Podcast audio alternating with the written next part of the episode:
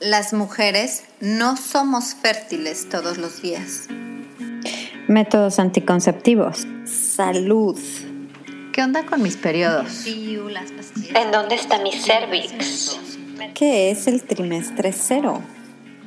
¿Y el método sintotérmico? ¿Por qué se me antojan los chocolates? Hola, soy Vanessa Castillo, educadora del método sintotérmico y te doy la bienvenida a Hormonas en Sintonía. Este es nuestro espacio, este es tu espacio. Por fin, un lugar en donde podemos hablar de qué es lo que sucede con tu cuerpo. Podremos tocar puntos de salud con un perfil holístico y todos los temas relacionados con las hormonas. ¿Estás lista? Comenzamos. Para cambiar al mundo hay que empezar por cambiar la manera de nacer. Esto lo dijo un médico, cirujano obstetra francés que se llama Michael Ovent. Y si te pones a pensar y a reflexionar sobre el poder de la frase, sí, para cambiar al mundo hay que cambiar la manera de nacer, porque somos, somos una una sociedad que le, ha, le, ha, le ha inyectado miedo al proceso de parir. Y, no nada más eso, sino ha convertido el proceso de nacer, eh, que podría ser algo tan natural y tan mamífero, lo ha convertido en algo más que nada como un negocio. De hecho, existe un, documental que te voy a eh, poner en las notas del episodio, que a mí me gustó mucho y de verdad te lo recomiendo. Eh, lamentablemente no tiene subtítulos en español porque, bueno, no es un documental que a lo mejor tenga mucho, mm, pues no sé, mucha popularidad o no lo encuentras en Netflix, pero te voy a dar el, link para que lo puedas ver. Y es un documental que se llama El negocio de nacer, precisamente, The Business of, Being Born. Y, y realmente es que el mensaje es este, es el hecho de que, pues de, de quitarle el miedo al, al, al nacer, a, la cuestión natural de, de parir. Y en, en, esta plática, fíjate, con Nadine Guzmán, tuve una entrevista con ella porque hace poco fui a San Miguel de Allende y, y tuve la oportunidad de visitar lo que fue eh, o lo que es la casa de casa que es el centro de adolescentes de San Miguel de Allende y es la escuela de, de partería profesional desde 1997. Lo que hizo eh, Nadine, eh, cofundadora de esta escuela, fue proporcionar una forma, pues, una forma de combinar tanto nuestra sabiduría ancestral como pues la modernidad y la ciencia para, para lograr que, que exista mm, eh, opciones para la mujer en cuestión de, de elegir cómo, cómo parir. La salud es un derecho, es algo que me dijo Nadine que ya vas a escuchar en esta, en esta plática y que la verdad disfruté mucho, espero tú también la disfrutes como yo, vamos a hablar también de los beneficios de, de tener un parto natural, así que si tienes alguna amiga que esté embarazada o que tenga planeado embarazarse, compártele este episodio para que sepa un poquito de qué se trata esto de la partería y estoy segura que lo vas a disfrutar tanto como yo lo disfruté. Así que te dejo con Nadine Goodman. Hola, ¿cómo estás? Te tengo una súper entrevista, alguien que yo la verdad desde que supe, desde que supe quién era, dije, la quiero invitar a Hormonas en Sintonía y te quiero invitar a ti a que escuches esta plática y esta charla con Nadine Goodman, una feminista, una activista que va buscando desde hace muchos años la justicia reproductiva y es cofundadora de CASA, que es el Centro de Adolescentes de San Miguel de Allende, y vamos a platicar con ella de la escuela de partería y hasta donde yo sé, la primera escuela de partería de México. Nadine, ¿cómo estás? Muchas gracias por acompañarnos. Al contrario, muchas gracias por esta oportunidad. Cuéntanos, ¿es cierto que CASA fue la primera escuela de partería oficial de México? Realmente no, es cierto. Ok. Porque hace mucho, o sea, primero la historia de la partería, este, por decir tradicional, es la historia más antigua que tenemos. O sea, existía parteras desde que, pues, desde que hayamos nacido, ¿no? O Desde sea, que hay desde nacimientos. Exactamente, desde que empezó la humanidad. Ok. Ahora, escuelas formales. O sea, generalmente antes las parteras aprendían como aprendices de Ujú. otras parteras. En México, en los años 50, todavía tuvimos escuelas de partería. Ok. Sin embargo, desde más o menos el, el tiempo de la revolución, como ya con el sistema de salud pública, Ajá. con el establecimiento, empezó a mezclar la medicina alopática con la enfermería, con partería, y sí hubo escuelas de partería, y sí hubo mujeres quienes salieron incluso con cédulas profesionales que decía partera, pero más o menos en los años 60 ya todas las escuelas de partería habían cerrado, Ok. porque en general la perspectiva era que ya supuestamente con la especialidad de ginecología y obstetricia y los hospitales de especialidad, pues ya no se iba a necesitar parteras. Supuestamente esto fue el estándar de oro de atender a la mujer embarazada y en el parto. Entonces el gobierno empezó a cerrar estas escuelas Ujú. y luego sí, de una forma, nosotros hablamos por todo lo que suena cursi, pero del renacimiento de la partería profesional. El renacimiento de la partería profesional. Me gusta mucho. Ok. Eso sí fue con la escuela de nosotros. O sea, cuando se abrió la escuela de casa, no hubo escuelas de partería. Ok. Wow. Muy bien. ¿Y en qué año sí. se abrió la escuela? En 97. En 1997. Wow. Y esto es en San Miguel de Allende. Ujú. Ajá. O sea, sí había pasado, este, pues, cuarenta y tantos años casi Sí. sin escuelas de partería. Wow, y es, y fue regresarle un poco. ¿Qué, qué es lo que se logra al, al después de 40 años regresar una- a tener una escuela de partería? ¿Qué logramos con esto? Yo creo que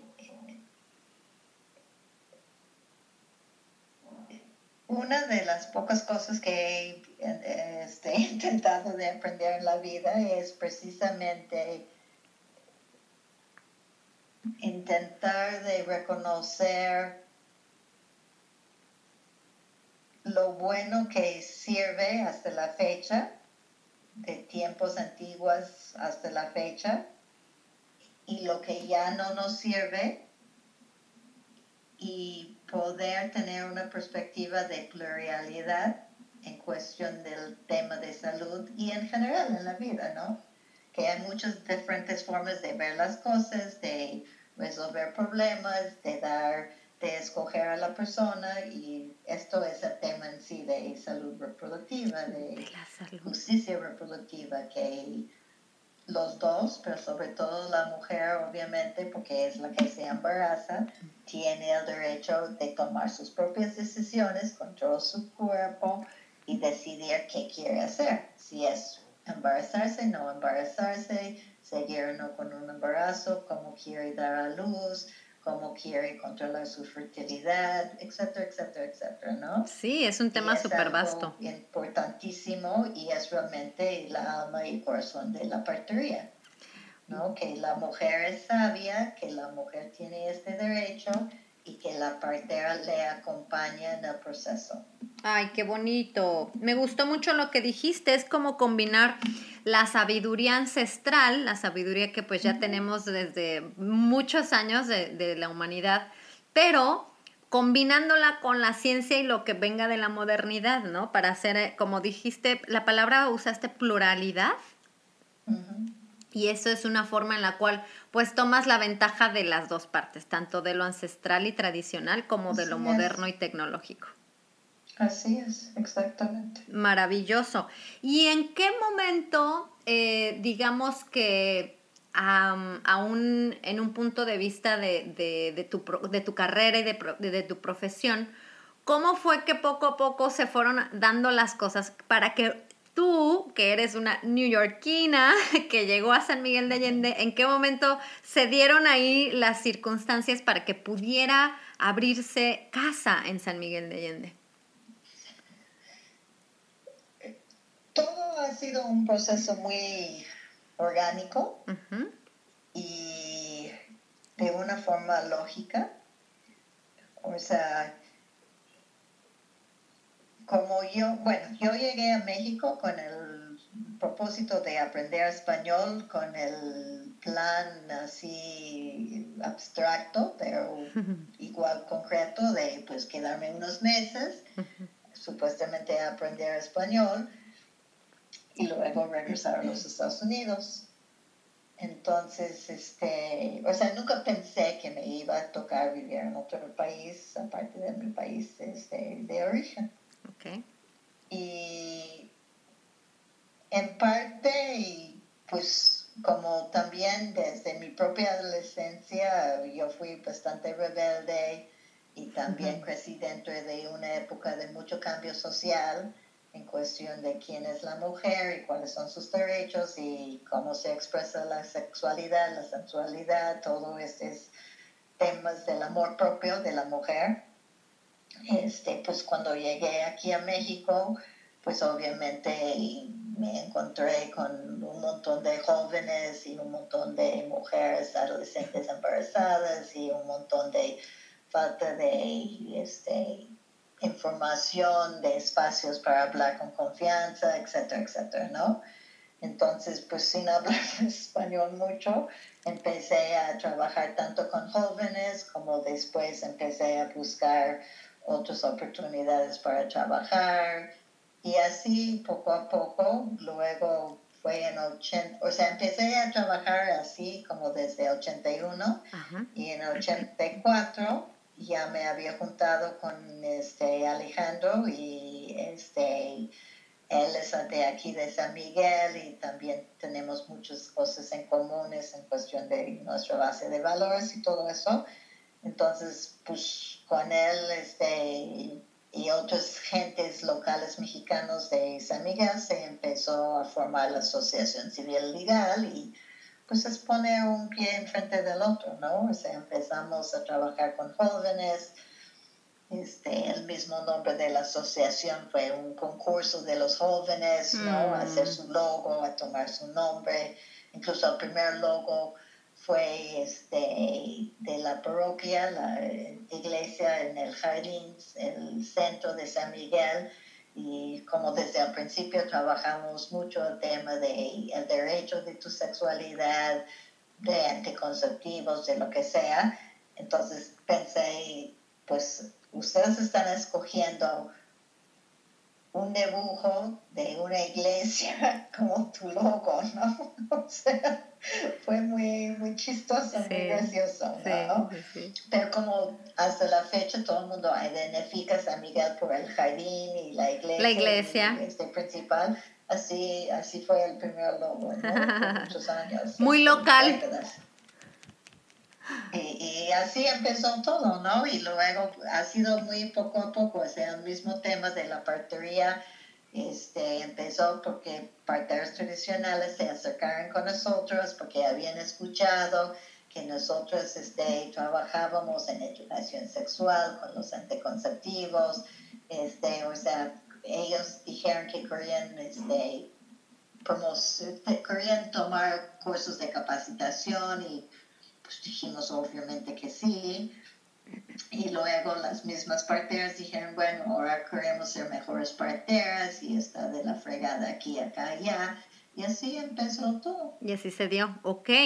Y entonces, digamos que avanzándolo en el tiempo, en una máquina del tiempo a mucha velocidad, cuando empieza todo desde los años 1990 y tantos, 97 que me, que me mencionas, ¿qué em, ahora en la actualidad, a punto de empezar la nueva década y, llegar al 2020, ¿qué es lo que hace, em, como obviamente aterrizándolo a quien nos esté escuchando y que a lo mejor tenga planes de embarazarse o que esté embarazada, ¿qué es lo que podría eh, cambiarle en su escenario de tener un parto el hecho de que cada vez existan más opciones o más mm, formas en las cuales existan parteras, educadas y preparadas, no nada más en México, nos escuchan en todas partes de, Latinoamérica, España.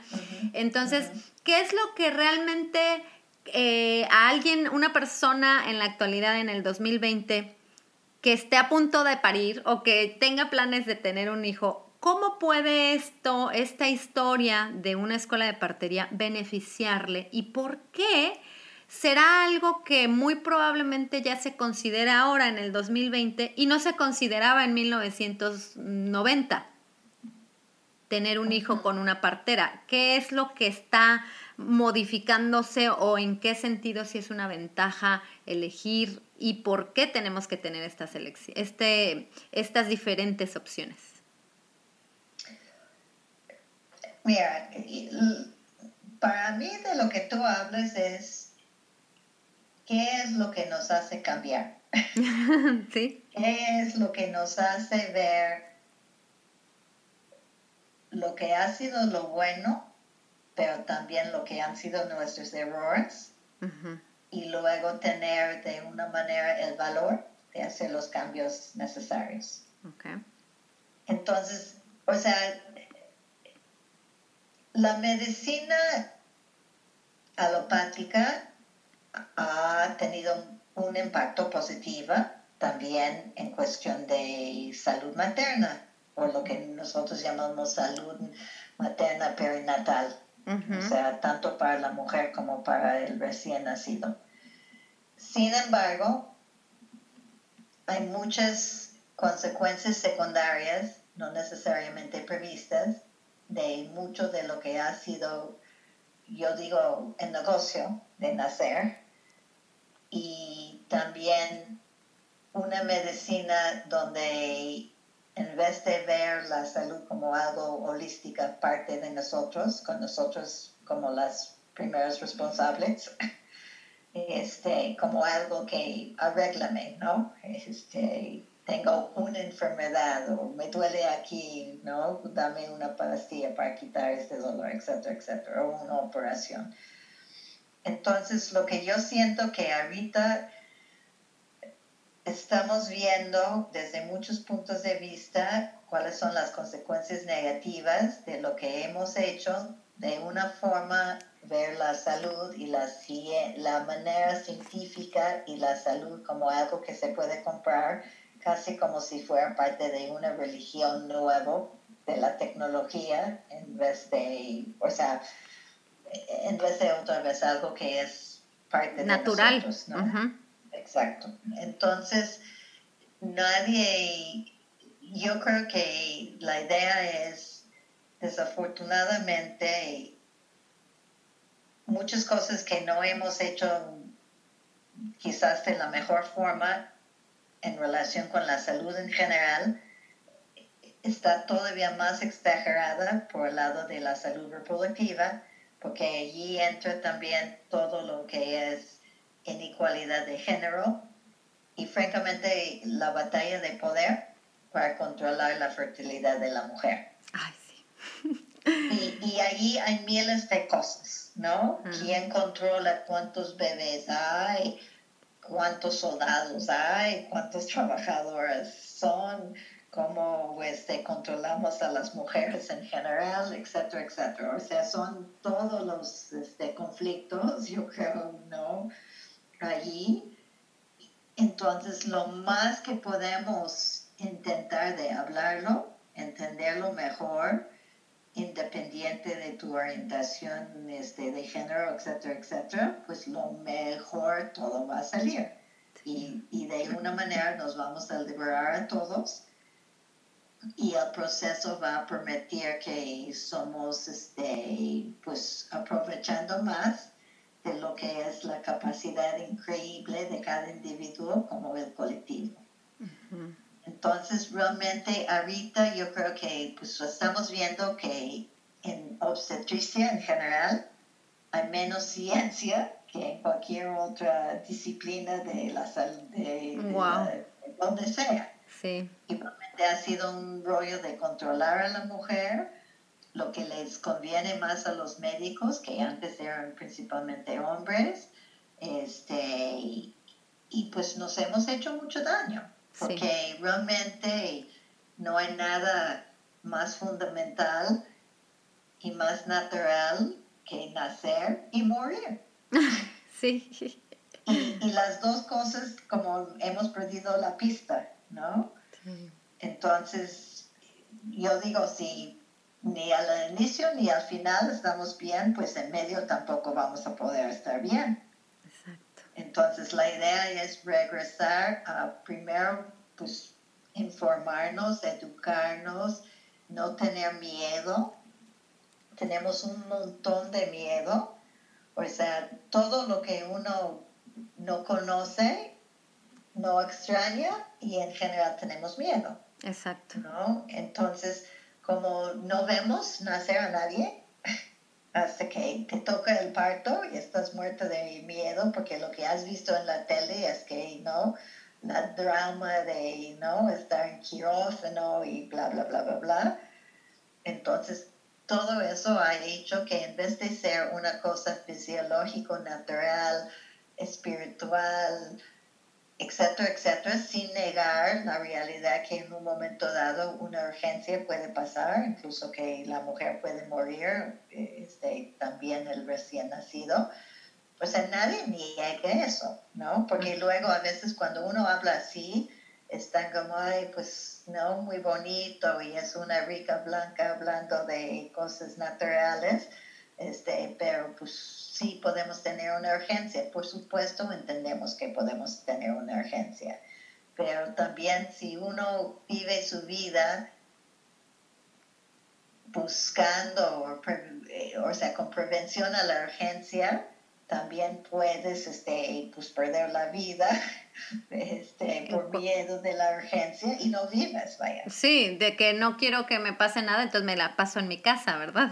Exactamente. Sí. ¿no? Entonces, yo creo que ahorita por fin, como nos está quitando el estigma, estamos ya sin vergüenza o pena, estamos pensando más que, que es algo que queremos hacer en pareja, en comunidad, de una forma saludable, que este sí es muy probable sin saber, pero cuando ya te vas escarbando un poco, que pues sí está ahí mezclado popó, pipí, sangre, lo que sea, pero no pasa nada. o sea, no, de eso no vas a morir. No es fuente de vergüenza, es más bien un privilegio, un privilegio poder estar en esta situación que podemos traer a otro ser humano. Exacto. Y es así tan complicado y tan sencillo. Y poco a poco más gente está viendo eso y como derecho. O sea, ahorita la situación es que gente con dinero muchas veces sí puede tener parto natural, pero gente sin dinero no. Exacto. Porque gente sin dinero van a los hospitales públicos y la mujer está sola. Está sola. Y, la, y las tasas de, de, por ejemplo, de cesárea en un hospital, eh, pues al menos en México están altísimas porque de acuerdo a la Organización Mundial de la Salud se recomienda que no suba más del 15% eh, las cesáreas, pero en México estamos en, ¿qué? en el 30, en otros países en el 40%. No, estamos en 45 a 80. De 45 a 80, imagínate. Entonces, en realidad estamos rompiendo lo que incluso una, una recomendación de la Organización Mundial de la Salud por, por un montón de cosas, como dices, que se entretejen en cuestión de la salud reproductiva, en cuestión de la falta de información. Pero creo que gracias a escuelas como casa, poco a poco se está dando a conocer y se están dando más herramientas para que cada vez más personas en el mundo puedan elegir la forma que más les convenga.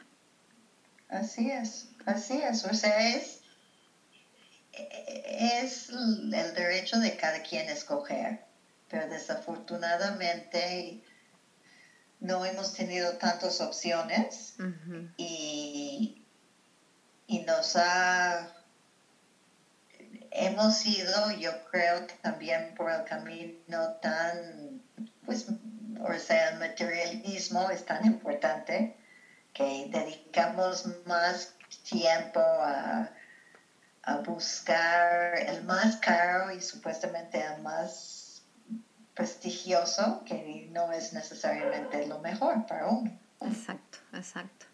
Y en cuestión, por ejemplo, ya nada más como para dar una idea general, eh, en el momento de un parto, ¿qué, mm, ¿qué, nos puedes decir de, de qué puede ser benéfico cuando eliges un parto natural? Así como una, una cosita que se te venga a la mente.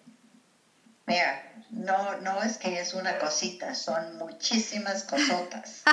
o sea, desde el proceso emocional, espiritual de empoderamiento, de poder pasar de preferencia la pareja juntos con este, su bebé, con quien quiere que esté en el parto, por todo lo que suena cursi, ya está hasta comprobado que, que la gente siente tanta alegría, tanto empoderamiento, este, que cosas como es la lactancia, la unidad familiar, todo eso va mejor cuando hay este, participación este, activa en el embarazo y parto. Hay miles de estudios que ya tenemos desde el nivel, este, por ejemplo, este, generalmente nosotros en los hospitales estamos con tanta prisa y histeria, volumen y todo eso, que al momento que sale el pobre este bebé, cortamos el cordón y no dejamos que los últimos nutrientes de la placenta puedan pasar al bebé. Y hay estudios que, te, que va demostrando que si, si te esperas dos minutos hasta que haya dejado de palpar este cordón, pasen los nutrientes que pueden cuidar al bebé en contra de la anemia el resto de su vida. Wow. Que pasando por el canal de la vagina en vez de una cesárea pasa por microbias que necesitamos para darnos anticuerpos. ¿No? O sea, un montón de cosas que ya están comprobados con estudios y todo eso, pero la gente no tiene la información y tiene tanto desconocimiento y tanto miedo que este, se hace menso allí y en la decisión quizás más importante y gente quien de veras creen que están haciendo lo mejor tanto para su esposa o para su hijo y no es cierto, no es completamente falso pero no quieren rascar allí porque están tan desacostumbrados a realmente vivir de esta manera supuestamente primitiva, que no, no debemos irnos por allá porque supuestamente es algo que hemos superado, ¿no? Este, que nos da vergüenza o lo que sea.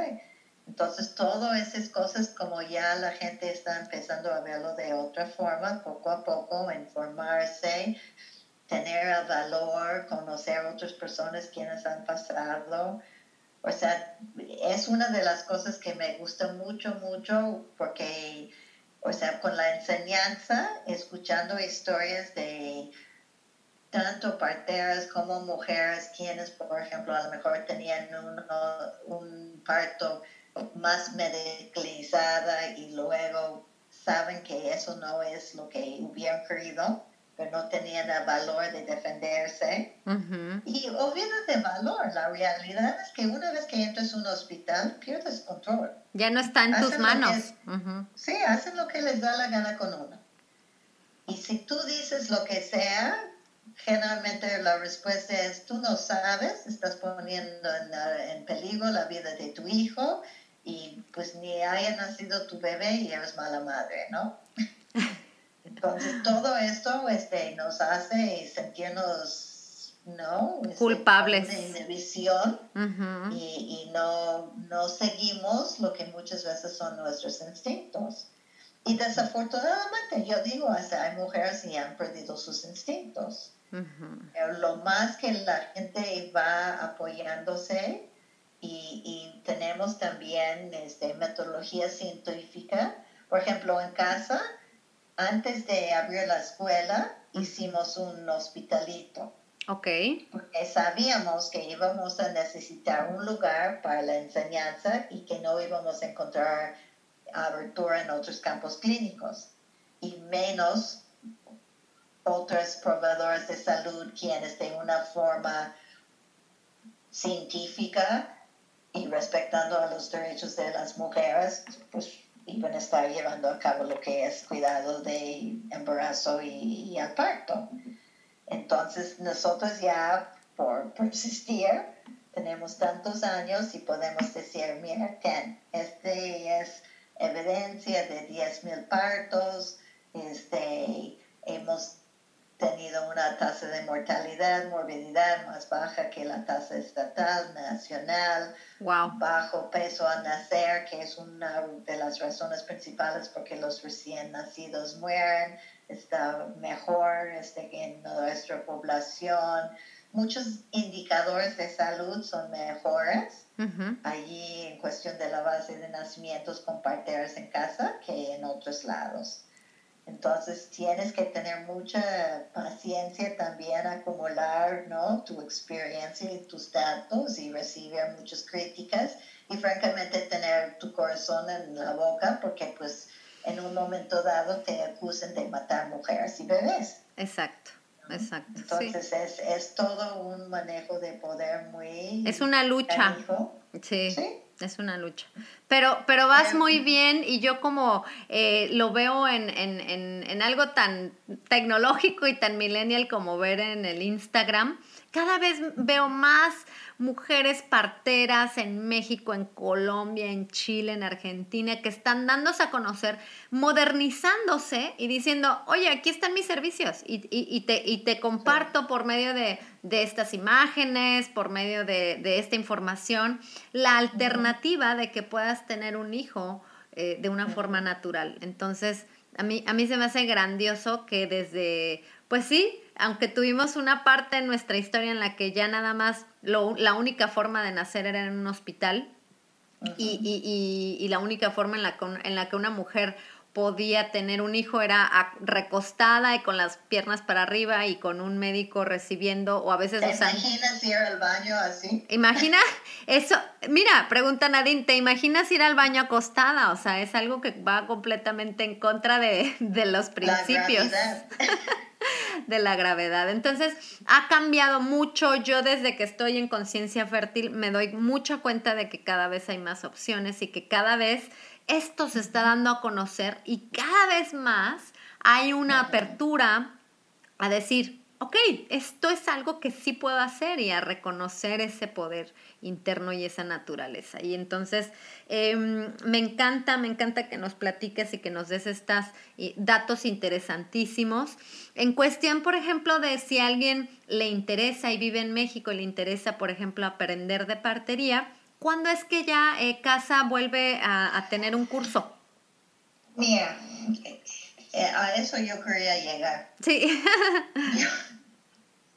O sea, casa, entre otras cosas que hemos hecho, hemos intentado de compartir lo que hemos hecho ah, con otros quienes quieren hacer lo mismo. Sí, Y hemos ayudado a otros a abrir otras escuelas. ok. Y sí hay avances, pero realmente, en mi opinión humilde, los avances han sido pobres. Ok. O sea, tomando en cuenta que hay tanta evidencia y hay tanto tiempo con esto, yo espero que en este sexenio, por fin, tenemos un gobierno federal que va a tomar cartas en el tema. Ok. O sea, realmente necesitamos y estamos en casa trabajando a nivel federal con la Secretaría de Educación, con la Secretaría de Salud. O sea, necesitas que en universidades públicas hay programas de partería. Ok. A nivel licenciatura, necesitamos que gobiernos desde de las entidades federativas y otra vez a nivel federal realmente incluya la partera en el equipo interdisciplinario, le da su lugar indicada. O sea, las organizaciones no lucrativas, las asociaciones civiles y un montón de nombres que nos dicen, Ajá. Sí tenemos un papel importante desde el punto de vista que nadie nos, nadie tiene que votar por nosotros, entonces no tenemos que cambiar nuestro postura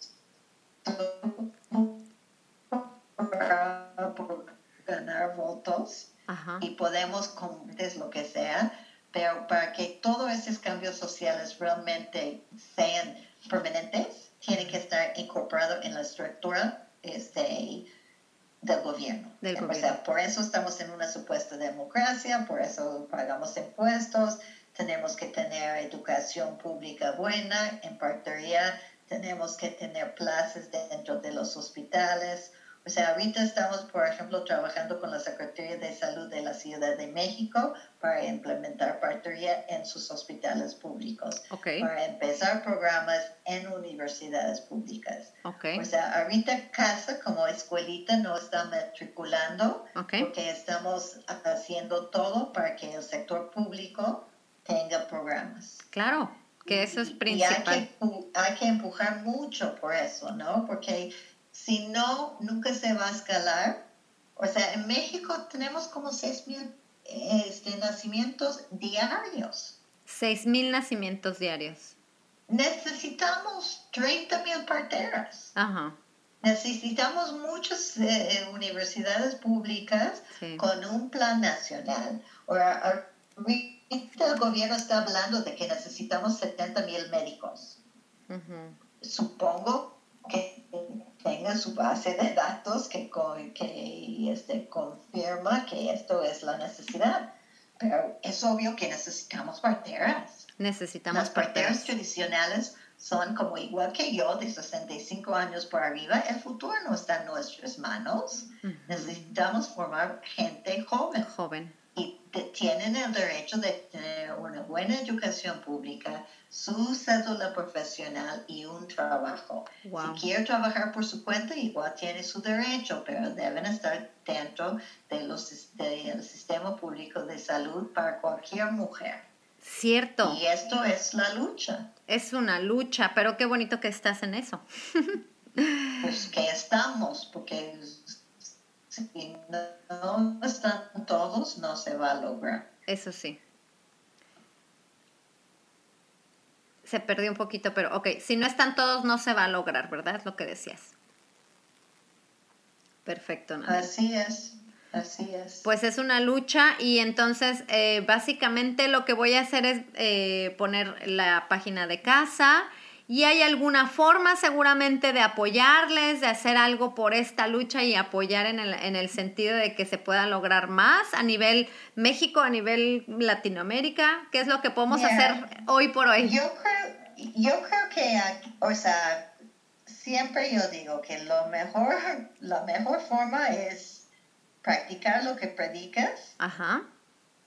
juntarte ah, con otros para educarse y también yo sí creo mucho en la gestoría y incidir en el sistema político. O sea, se debe escribir cartas a sus senadoras, a sus diputados, a este, el mismo presidente de la República.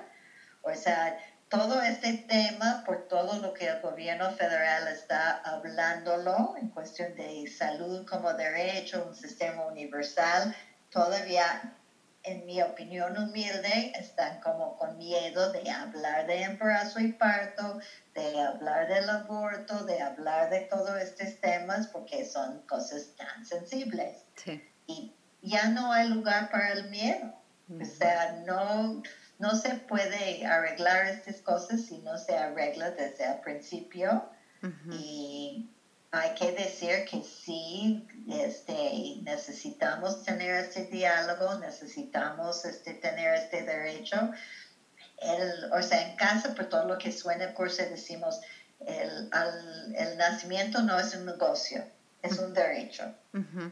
Y si tú no tienes un país donde todos tienen todas las opciones posibles, para nacer de una forma sana y como quiere la mujer dar a luz, no hay justicia.